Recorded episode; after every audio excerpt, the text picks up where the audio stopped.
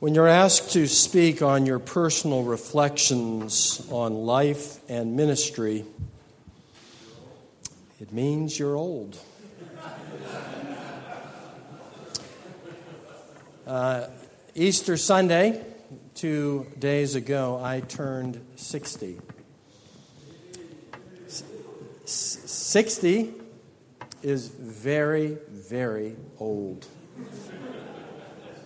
I remember when my wife's father died suddenly of a heart attack at uh, the age of 54. And I said on that occasion, well, at least he lived a full, long life.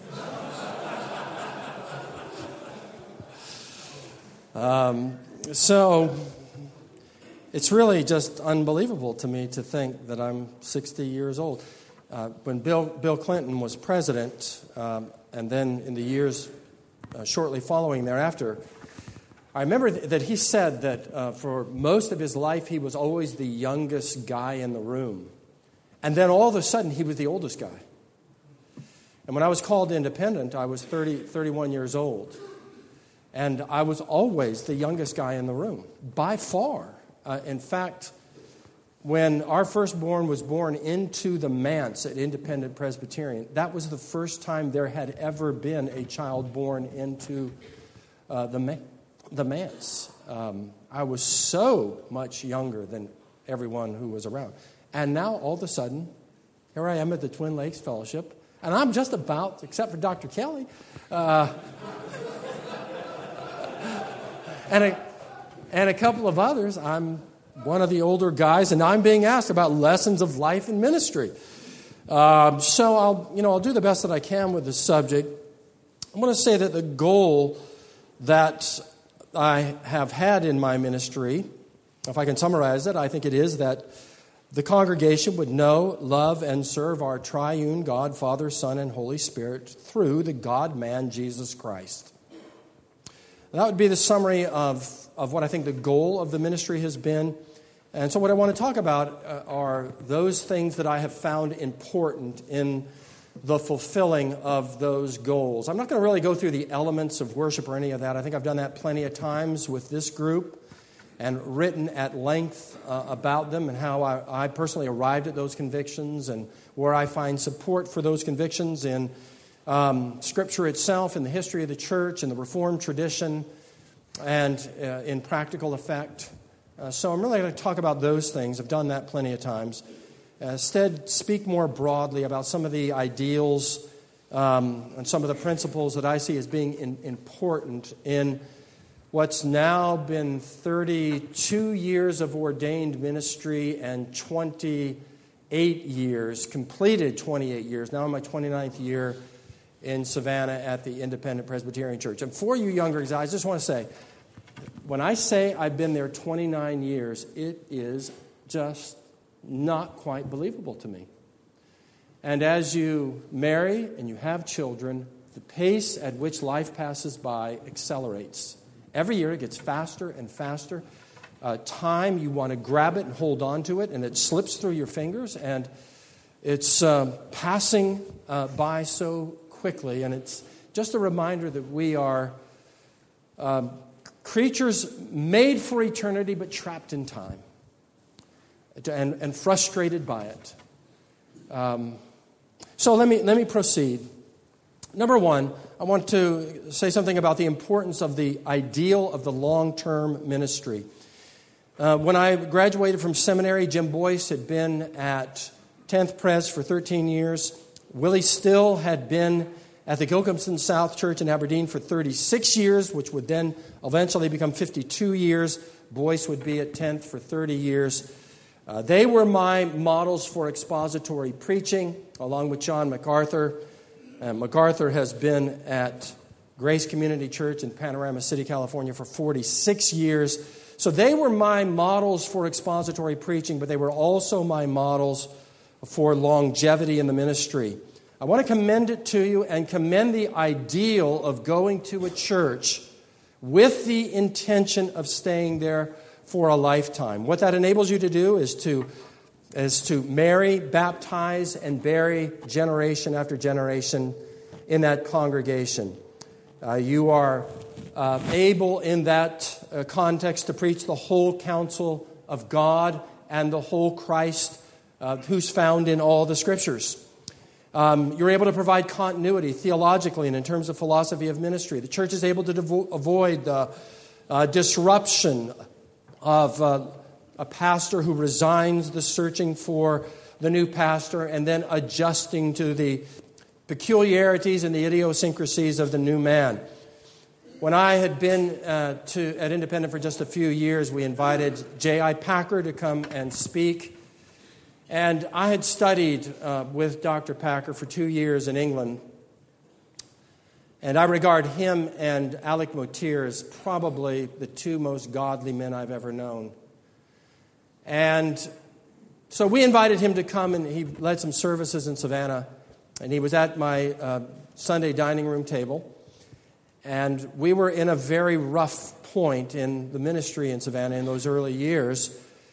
And um, in the course of the conversation, he said to me, and with my wife sitting there, Well, of course, you can't stay there for less than 10 years. You can't do anything in less than 10 years. We'd been there about three years at that point. And I just saw the countenance of my wife just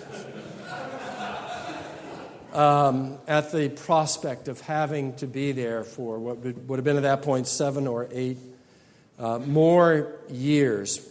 But I, he was right. Uh, to build a proper foundation, to build the edifice upon that foundation, it takes time.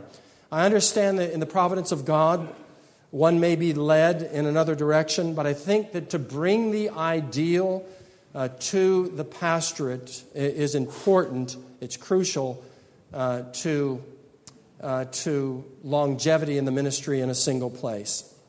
Uh, secondly, I would emphasize the importance of a clear philosophy of ministry.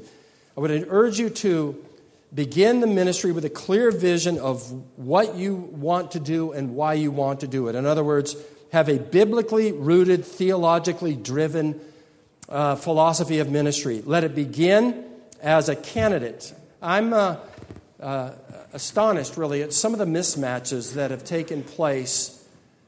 Uh, even in the last 100 years or so, you'll be familiar with some of them, no, no doubt, in Britain, both, and, uh, both there and in this country, where you just scratch your head. You think, what were they thinking when they replaced their pastor with him, who, who uh, was coming theologically or in terms of philosophy of ministry from, you would think, 180 degrees from the predecessor, his predecessor? What were they thinking? How did they manage to do that? So I would say, as a candidate, and this is what I attempted to do, I think that there are any number of things that I could be accused of, and there are many, many mistakes that I made, but this was not one of them. I came and I let them know exactly who I was and exactly what I intended uh, to do, what would be the shape of the ministry, what would be the priorities in the ministry, where, where I would place my emphasis, the kind of sermons that I would preach. In fact, the first sermon I preached uh, for uh, for the church was a very upbeat, optimistic sermon. The second sermon was on the cleansing of the temple.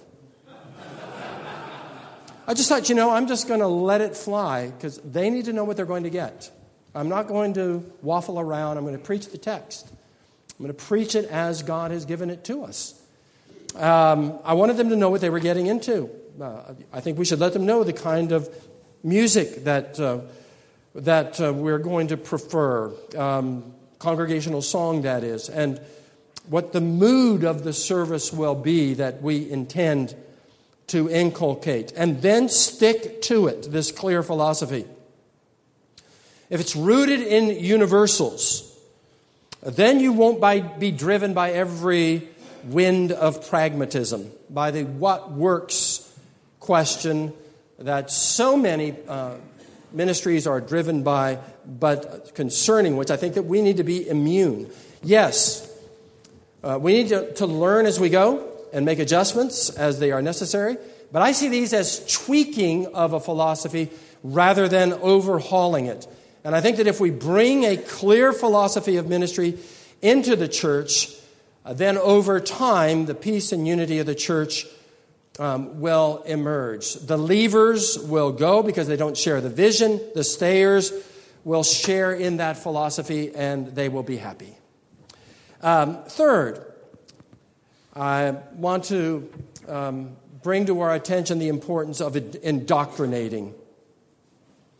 Put in place a programmatic means of convincing the membership of the biblical and theological foundation of your message and ministry.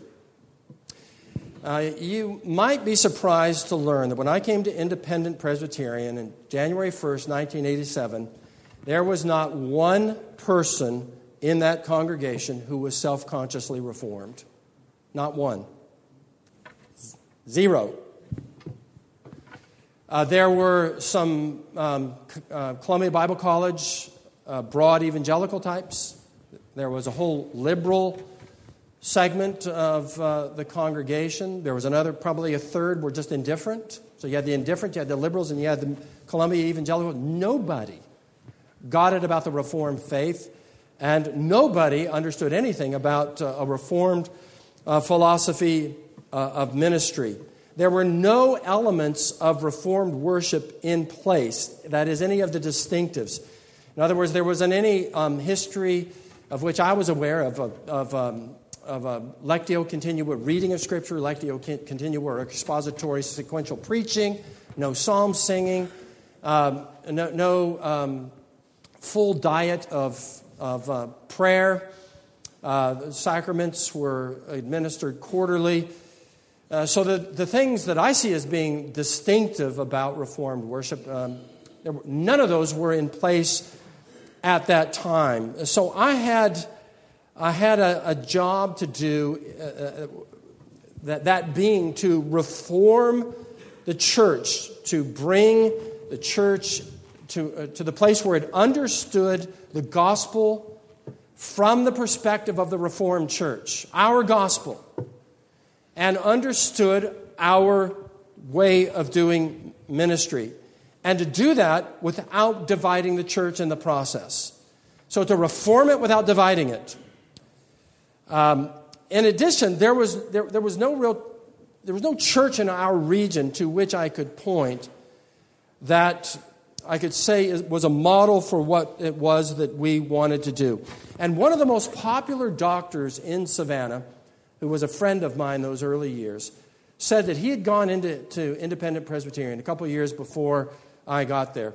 He said they turned down the lights before the preacher, as the preacher got up to preach, creating a perfect mood for sleeping. And he, he said about the church that it was the sorriest church he'd ever seen in his entire life. And the candidating Sunday uh, um, in August of 1986, there were 100 and I think 35 people there on a Sunday morning in this giant edifice in downtown Savannah. So there was a, a program of indoctrination that needed to go on, and yet I needed to be subtle enough about it that they didn't realize they were being indoctrinated.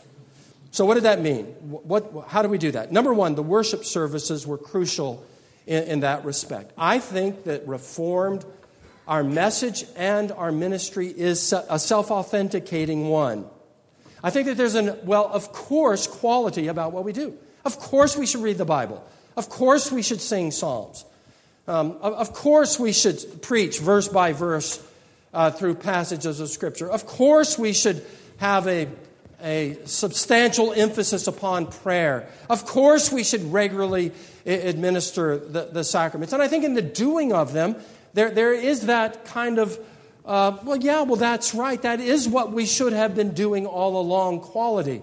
We have pulled our congregation in the past, and more than any other single factor, they will point, they pointed to the worship services themselves being um, that which was most convincing to them of what we were preaching and, and, and about the way we were going about doing the ministry of the church.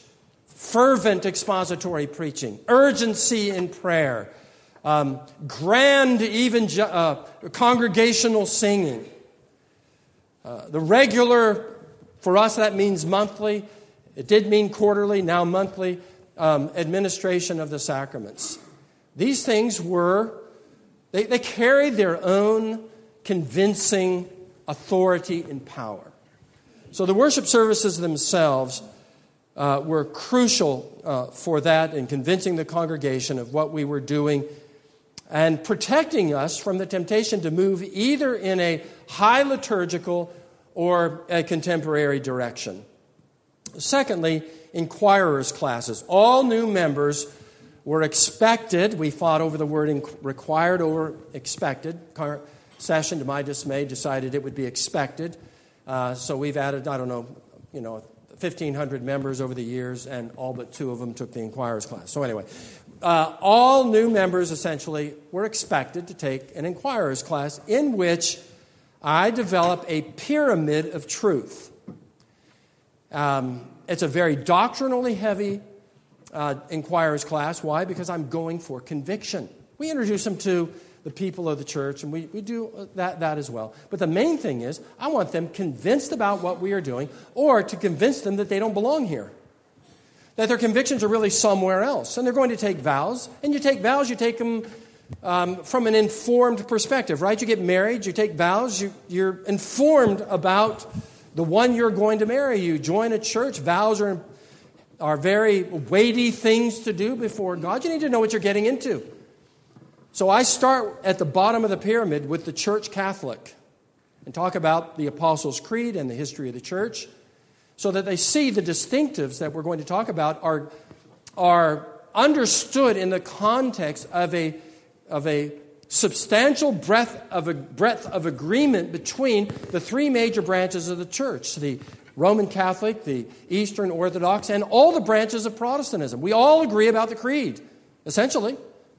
So that means when we start to talk about where we disagree in our distinctives, it's built on a foundation of agreement.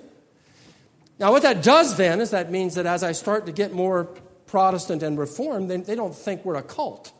They don't think this is something weird like they're going to think in San Francisco. But even there, if you, if you indoctrinate them properly, if you begin to show what foundation we're building on, uh, then they'll understand it. No, this isn't some bizarre new um, um, theology or, or ministry that's arrived on the scene.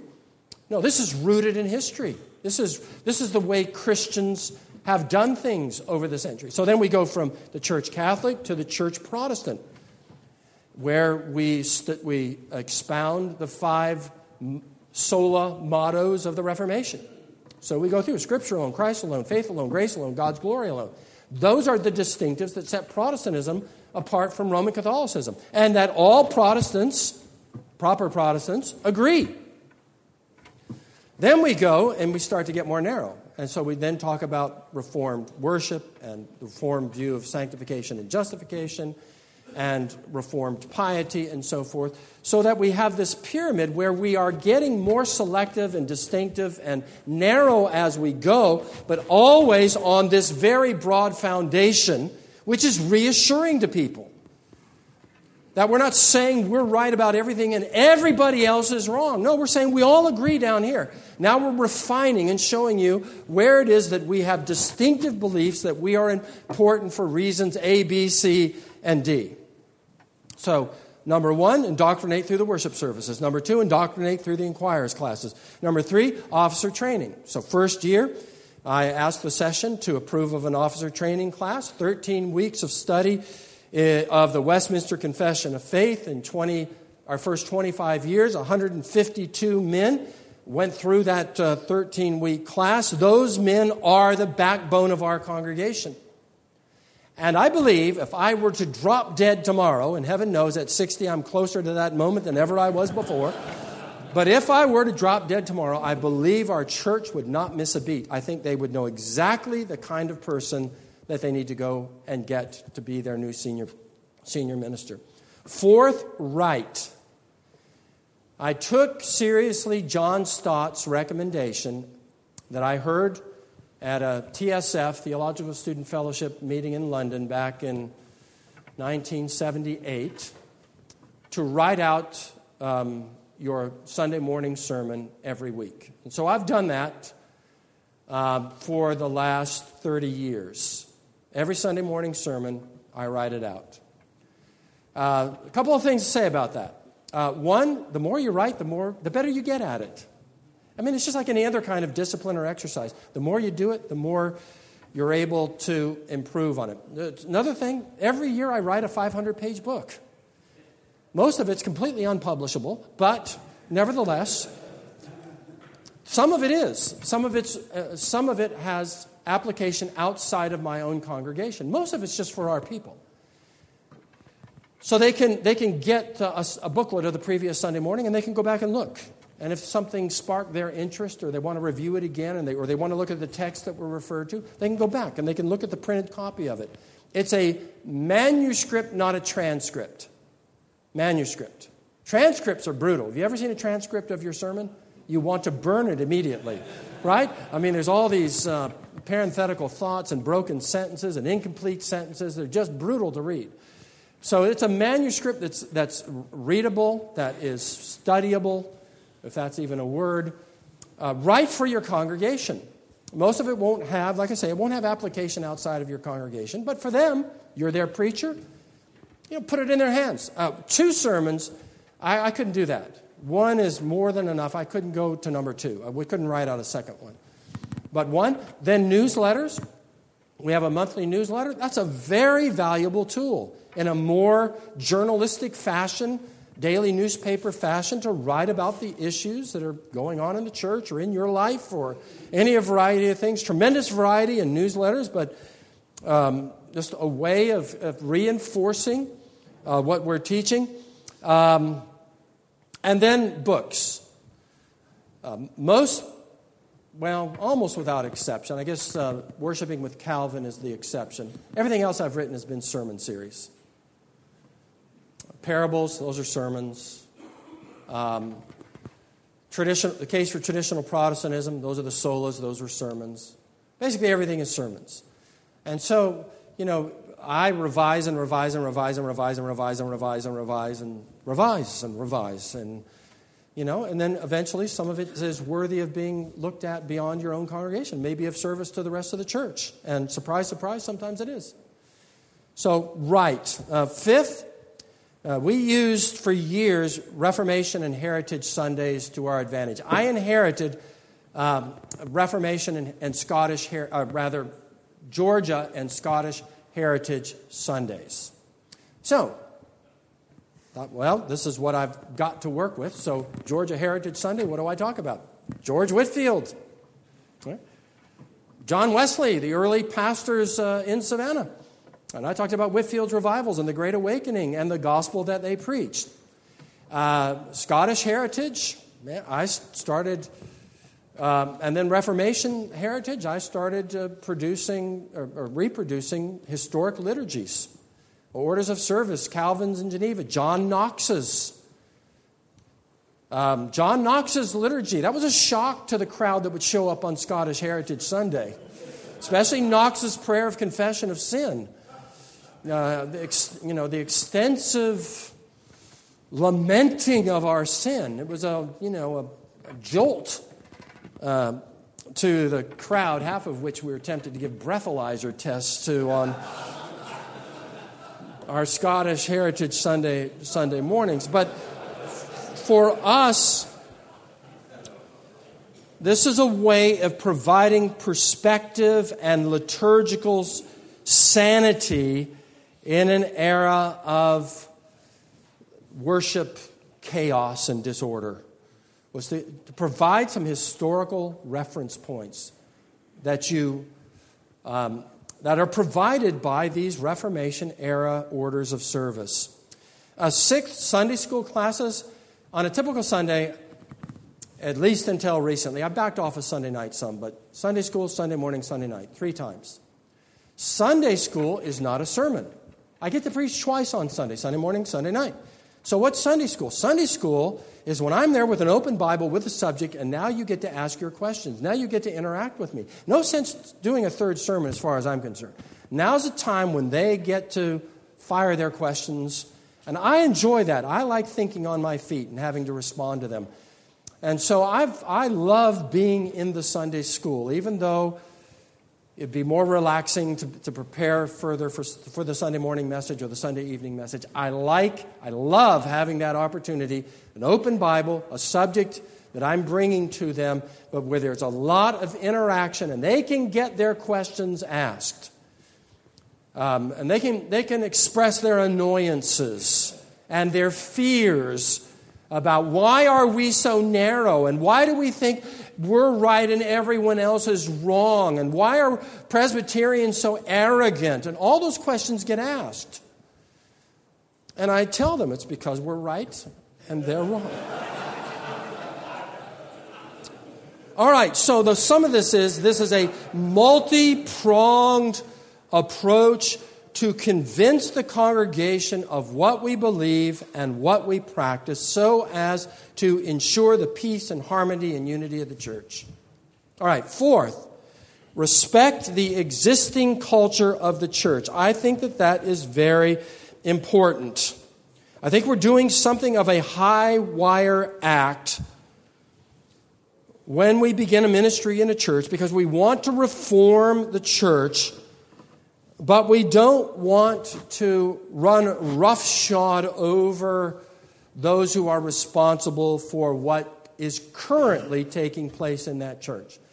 And remember, every program, every coat of paint, Every stitch of carpeting has a name on it. Somebody's responsible for the, decor, the decorum, um, no, the decor, uh, responsible for the program.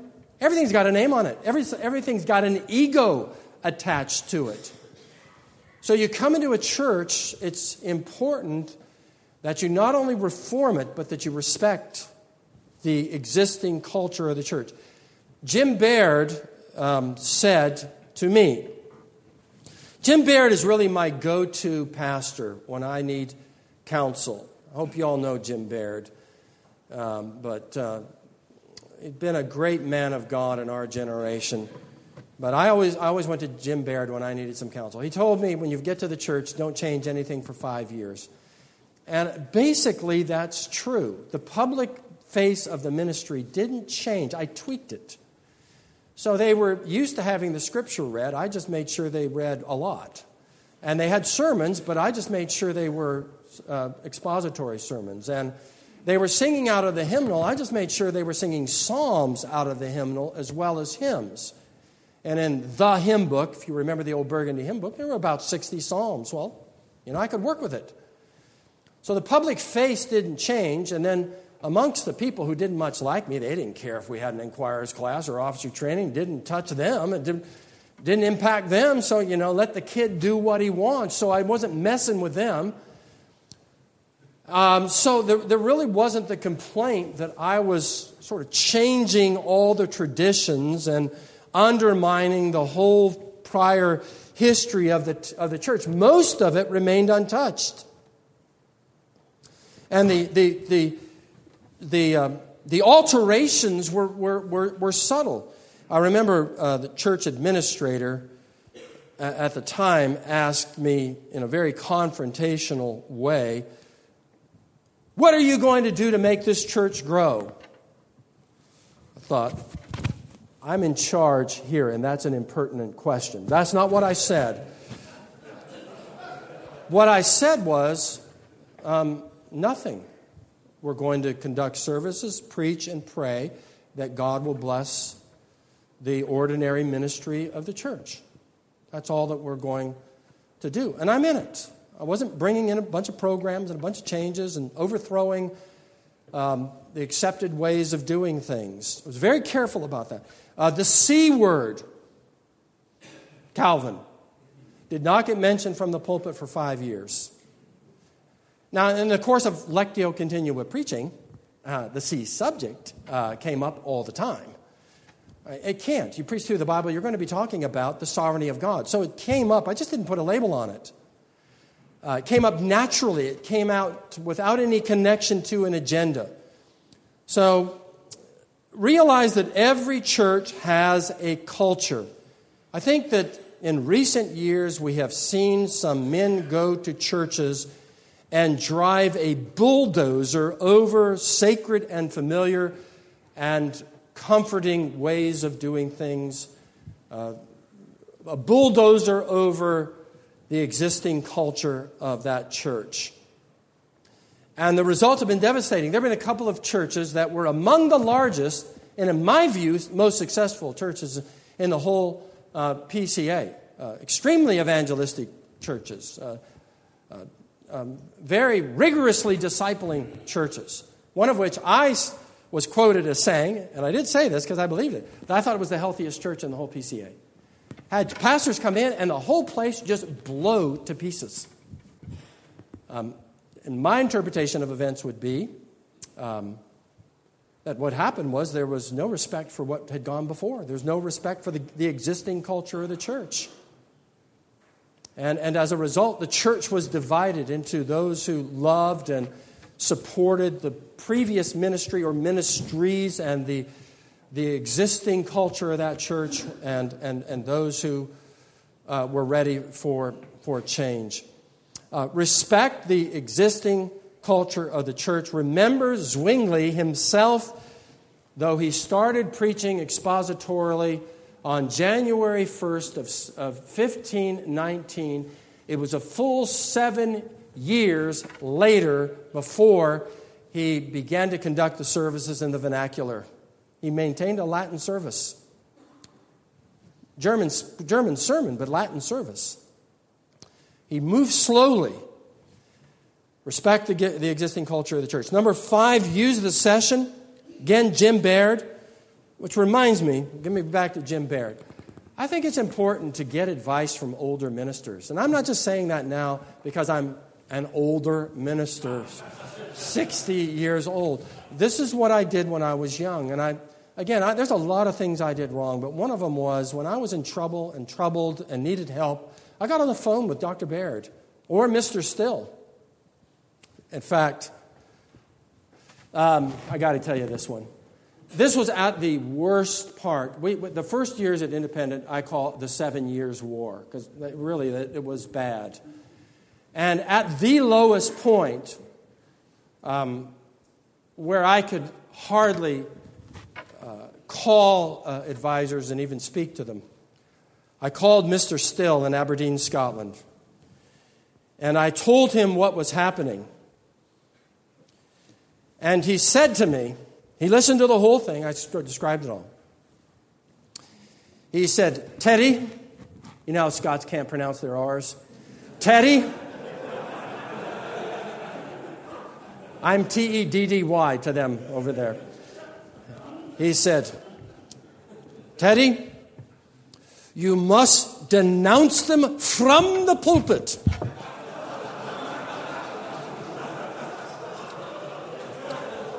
He said, They don't think you've got the courage to do it, but I know that you do.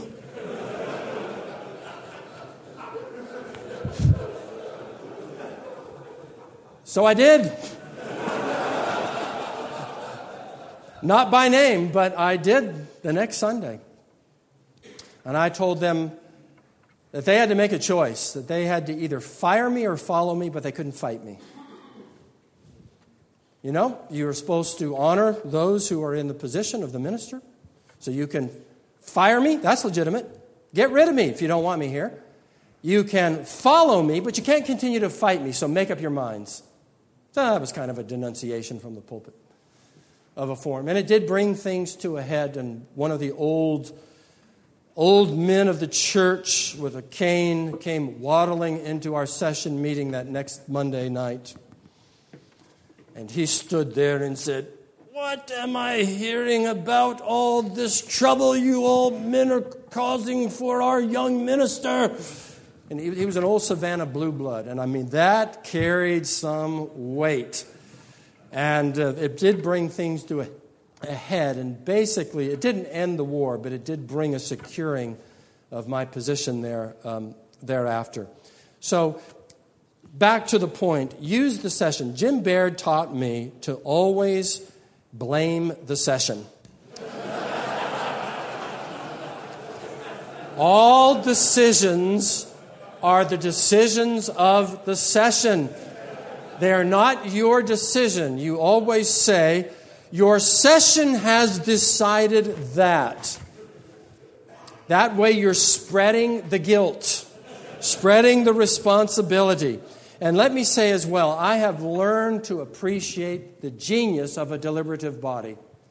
I cannot tell you how many times I have gone into a session meeting fired up and gung ho that we have to do A and we have to do it now.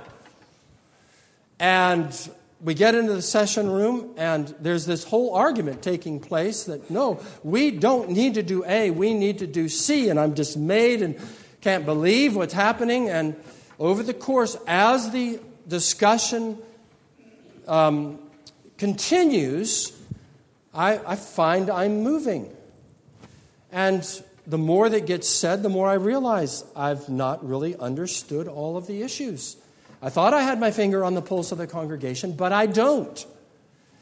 And so by the time our deliberation is over, we're not doing C and we're not doing A, but we are doing B, and it's a much better decision than we had envisioned at the outset.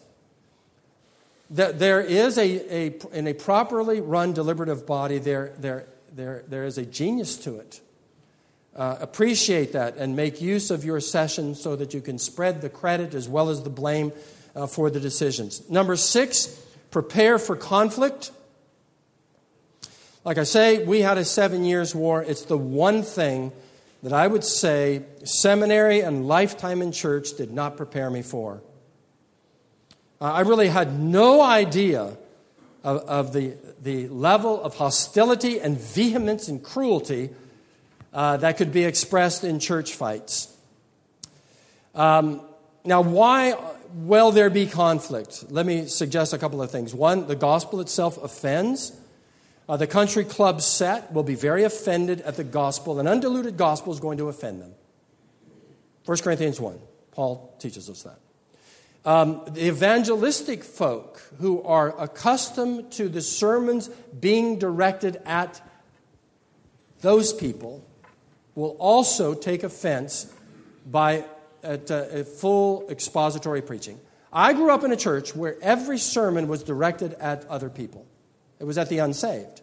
And we came every week hoping that somebody would respond to these stanzas of Just As I Am, because that's who was being preached to.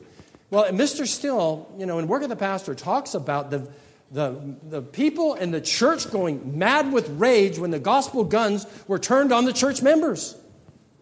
Even the, the, evan, the evangelical folks who were who'd grown accustomed to all of the preaching being intended to some, for someone else. Um, so the gospel itself offends. Um, secondly, believe it or not, growth will offend some people. In my first year uh, at Independent, we had 44 people join in the first two inquirers classes, total of 44. The third class, we had 20, somewhere between 20 and 30 people in the class. And at like I say, there are 100, 130 people there at my candidating sermon. So, if, can you do the math in terms of a congregational meeting if they want to fire me? So, we're now nine months into it, and they're starting to scratch their heads about whether or not they made a mistake. And there was about a 50% crowd that was going to vote with me on anything, and then you had all these new people that had come in. Now we're up to about 70. So they were getting worried about it. I'll never forget. I'm teaching the first session of the inquirers class, and one of the committee chairman elders, who was also a trustee, threw open the back doors at the end of the class, looked in, and saw 20 to 30 people. And I saw his shoulders visibly slump. He went, oh. Why? Because he knew they'd lost control of the church already. Nine months into it, they'd lost control of the church. Um, what, was, what was the issue? It wasn't doctrine, it wasn't ministry, it was all about power. And who was going to run the church and who was going to control the church. Prepare for conflict. The gospel is going to offend growth because growth ties into control and who's going to run the church, who is going to have power in the church. That will also bring conflict. There are inevitable personal conflicts in the church, but one thing about long term ministry, I want to say, is that if you stay for a long time, many, if not all of those conflicts will be worked out. Now, I've an, the elder who was the most hostile elder of them all has never left. I thought he was going to be a glorious subtraction at one point, but he stayed. Now there's a begrudging respect. And when I show up for his birthday, he comes over to my table and sits there the whole time and talks to me. Um, there's an elder in the church with whom we had emotional trauma about 19 years ago. I can be pretty precise about it. Emotional trauma. Very difficult for us for a period of time. And I, I remember his wife rocking our youngest, Benjamin, in the nursery and walking by and, and seeing tears rolling down her eyes uh, because of the stress caused by our trauma. Today, he is almost to a fault the most supportive elder in the congregation. It took some years to work past that. Uh, the conflicts are inevitable. The great things about longevity is it gives you time to work those things out. I don't think the New Testament intends that because there's a conflict that we would leave the church and go somewhere else. That's not, there's no escape hatch envisioned in the church by the apostles. Problems are envisioned, but you're meant to work them out in the congregation, not flee from them, not go somewhere else in order to resolve those conflicts. And then, in addition, there are um, disappointments in term, connecting disappointments with some of these conflicts. Disappointment. There are some people in the church who will never, ever encourage you. Not once will they ever give you an encouraging word. It's amazing to me. They've been out there for 20 years. They've never said one positive thing. Sometimes I wonder why, why are you still here? Um, and then every, about every five years or so, they'll come up and they'll gripe about something. So I haven't heard from you for five years, no matter what, nothing positive, and here's the gripe. It's just in the nature of things. Then also, it's been a, a very regrettable pattern that in many ways, and I've confirmed this with other ministers, the people with remarkable frequency, the people to whom we have given the most of ourselves, more time, more energy, more support, have been the people that have turned on us. I can't explain it. I don't know why it happens. I don't know how it works. I'm just saying, I'm just an observation. It seems to me that there, there's something to it that's been a pattern that we've had to work, uh, had to work with. I um, at one particular difficult point, um, Emily said, she's given somewhat to, to plunging to this level of despair. Everybody is against us. We need to get out of here. We need to leave and go somewhere else. Everybody here hates us. So I said, okay, where's the church directory? Grab the directory. So, okay, let's go through it. You tell me everyone in this church who's against us or hates us.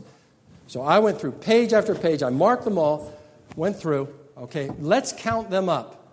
Went back through. It was about 40 people. So, how many people are in church on Sunday morning? 400. Okay, that's 10%. There's always going to be 10% of the people who are unhappy. That's just a given. That's in the nature of things. That's not too bad. We got 90% of them on our side who appreciate and love us.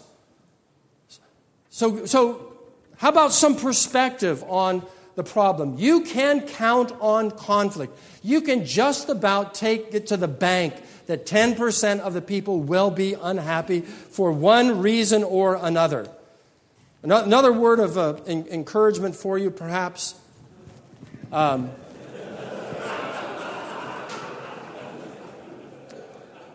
the person who left, who was the angriest person to ever visibly show her anger with our ministry, she was furious at what she thought was legalism and oh she went on and on so much so when the elder and i left her husband walked out and she, he just said, I had no idea about any of this.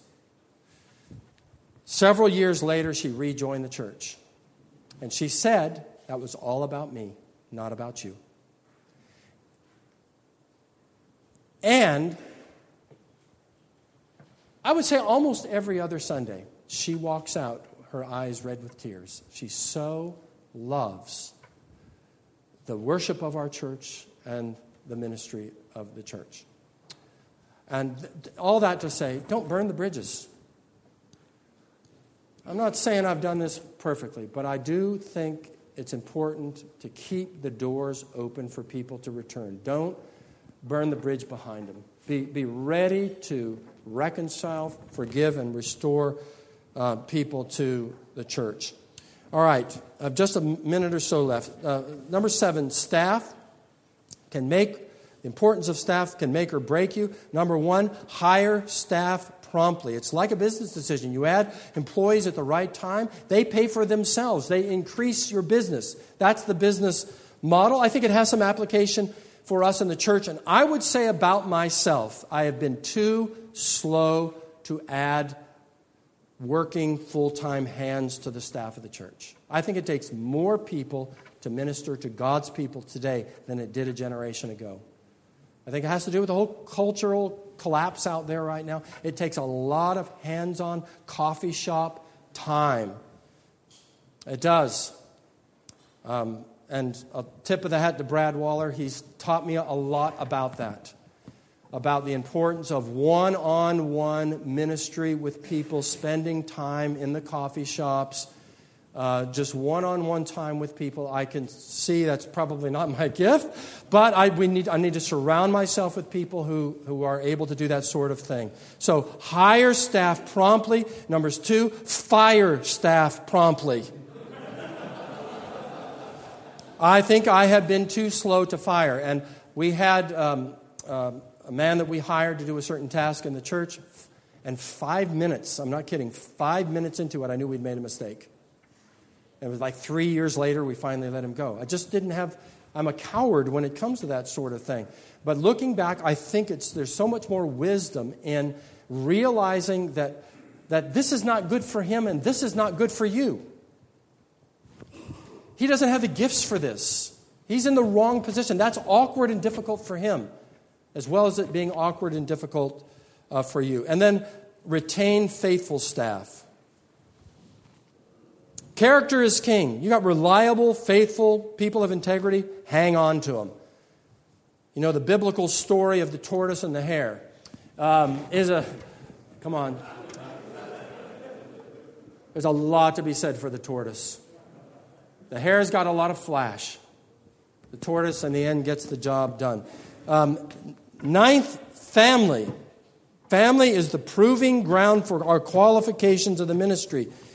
Lose your family and you lose your ministry. If your wife walks out on you, your ministry is over. Right? So, family on the one hand, must not interfere with the core elements of your ministry. If you were a lawyer, your wife wouldn't be able to say, honey, come home and do this for me, run this errand for me, to handle this for me. Don't let the family interfere with the core elements of teaching, preaching, and leading the congregation. But church responsibilities must not interfere with family duties either. So I made it a point that I would have family devotions every day. I made it a point that I would be there for breakfast and dinner every day, two meals a day. I made it a point that I would be at all of my children's recitals and athletic events. In fact, one time I got back from a Westminster Seminary um, board meeting, and I was in the Charlotte airport at midnight, and my flight to Savannah was canceled. And I called Emily to tell her I was going to be checking into a hotel and getting a morning flight. Well, that meant I was going to miss our youngest son, Benjamin's track meet. So she burst into tears. As soon as she did, I said, okay, goodbye. And I went to the rent a car place, got in the car, and drove four hours to Savannah, arriving at four in the morning, got a couple hours sleep, and got to the track meet. I just needed the reminder. I needed Ben, the youngest, neglected, overlooked, I needed to be there, and I'm, I was glad to be there. I didn't want my children to grow up resenting the church for taking their father away from them. And I didn't want my wife to be embittered because she was rearing her children alone and without me. So, one thing that I've not done And I'm thankful that I can get away with it, is I don't go to committee meetings. The elders run the committees. Let them run them. And let them report to the session. I don't need to be at every committee meeting. That's for them to do. I can't be at every meeting. If I'm at every meeting, I can't, I can't be the husband to my wife and the father to my children. So pretty early on, I just quit going. I told the session, I'm not going to any more committee meetings, or I'll be out every night of the week. I'm not going. And thankfully, they agreed. And so that's been basically my practice. So I get to be home for dinner and I get to be at their games and I'm able to hold on to my family, realizing, as I'm sure you appreciate, lose your family and you lose your ministry. At least for that pragmatic reason. You, you, you compromise the life of the family, you will not be able to maintain your ministry. And then lastly, be vigilant about all of these things. Uh, the church can get off track in a hurry. Protect the peace, the unity, the purity, the fruitfulness of the church with vigilance. There's no guarantees tomorrow, even if things are healthy and well today. Okay, we have a few minutes for questions. Questions, comments, rebuttals? I said I like being on my feet. Yes. Book of the Bible most enjoyed preaching Matthew. I love Matthew's gospel. Um, I love the Sermon on the Mount, the Beatitudes, the Lord's Prayer. Um, be anxious, do not be anxious. Um, do not lay up treasures in heaven. I love the Sermon on the Mount. And the close second would be John's Gospel and the I ams. Uh, um, the multiple, the multiple, multiple perspectives from which um, that which Christ accomplishes is uh, presented in John's Gospel. By, by the way, I've preached almost exclusively the Gospels and Acts on Sunday morning, Calvin being the example of that, and I think that that was wise. That's your broadest congregation, so that's what I've stuck to almost exclusively for 28 years Matthew, Mark, Luke, John, and Acts. Yes, in the back. What helped your wife most weather those early years of having five children and staying out of the politics of the church. Um, I'm s- sort of serious about that. Uh, she doesn't, uh, she stayed out of the politics of the church, and I think what helped her more than anything is I didn't come home and tell her anything. I kept a lot from her. And she was a lot, she's a lot younger than I am. And um, I just felt like that she didn't need to be burdened by a lot of what was going on. And so, as much as, in fact, it happened uh, over and over and over again that one of the wives of an elder would go up to her and say, What do you think about thus and so? And she'd come home and say, Why don't I know about, you know, so and so asked me about this and I don't know anything. And I said, Well, because I don't think you need to know. And I, so I tried to hide a lot of things from her.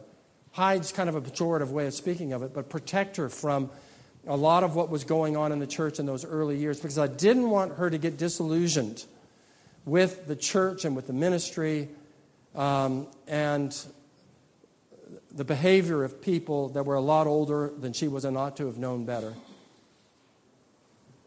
Yes? Do you think that the lifetime, long term pastorate makes sense in the small, rural, country church when supporting a pastor for 20 or more years begins eating up a bigger and bigger portion, 80%, 90% of the church's resources.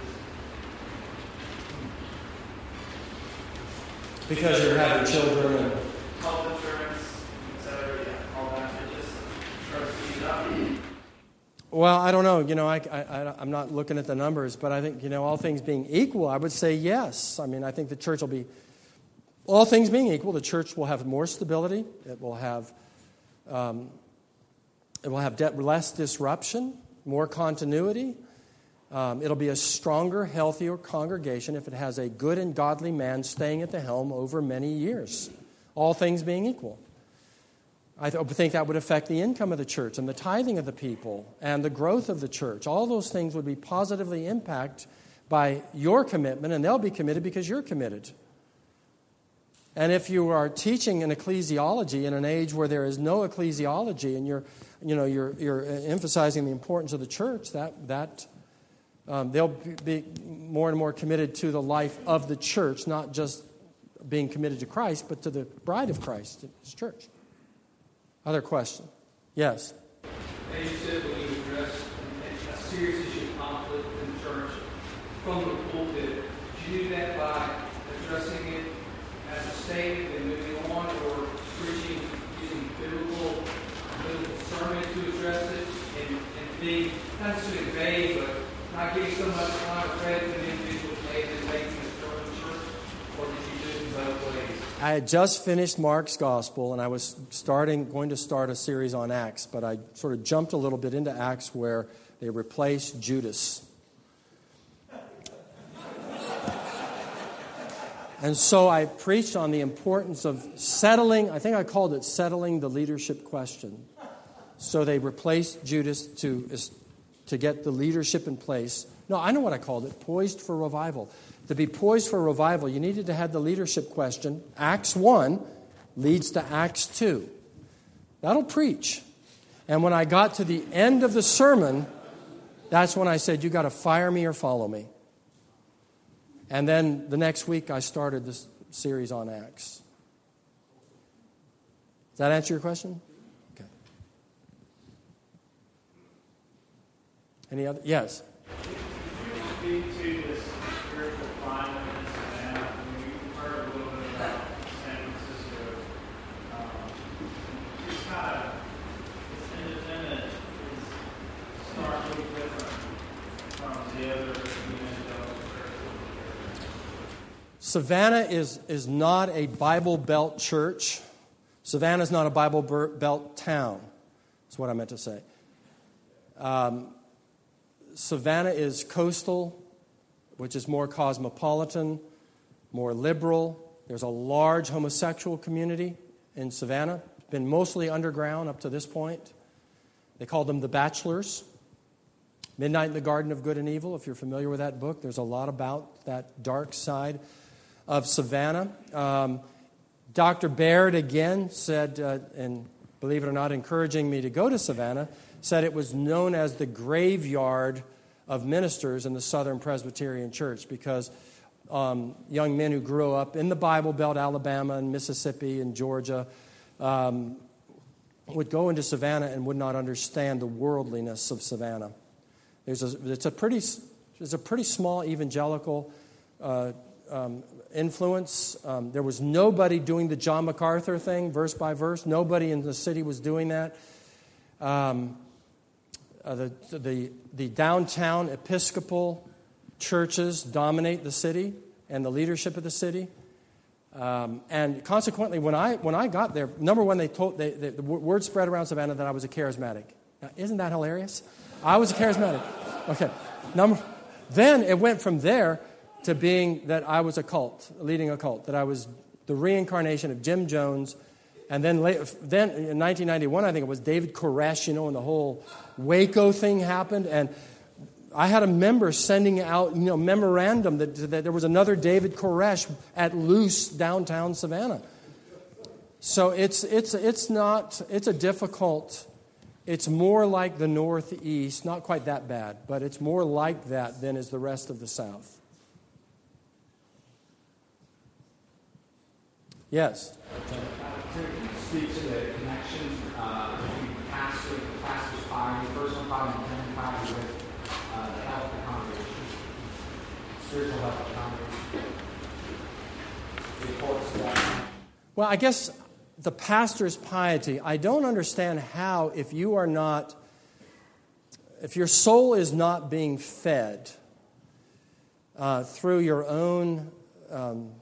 scripture meditation um, and prayer life. I don't understand how you can feed the congregation. I don't see how, if you are not constantly getting fresh insights and inspiration and enthusiasm and urgency and fervency from your own study of the Word, I don't see how you're ever going to be able to pass that on to the congregation. If you're not zealous for holiness, I don't see how your congregation is ever going to be zealous for holiness. If you're not burdened for the lost, I don't know how you can transmit burden for lost souls to the congregation. So I, I think it's, it's central, it's vital Um, did you quote McCheyne earlier? Uh, my holiness is my congregation's greatest need, or something to that effect? I believe that. That does that answer your question? Yeah. Yes.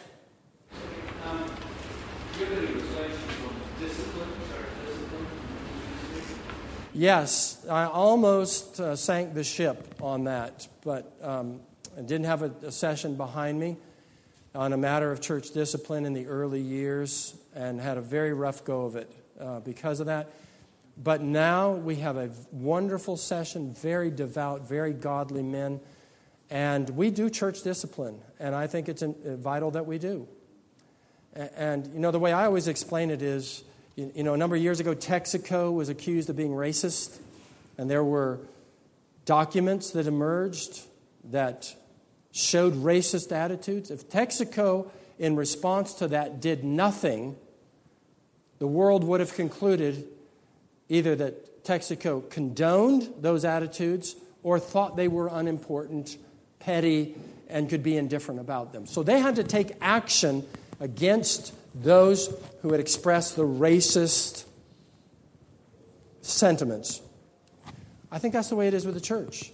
Either we're saying, that we're condoning, when we're talking about notorious moral behavior that is public, we're not talking about Gestapo tactics or peering into windows.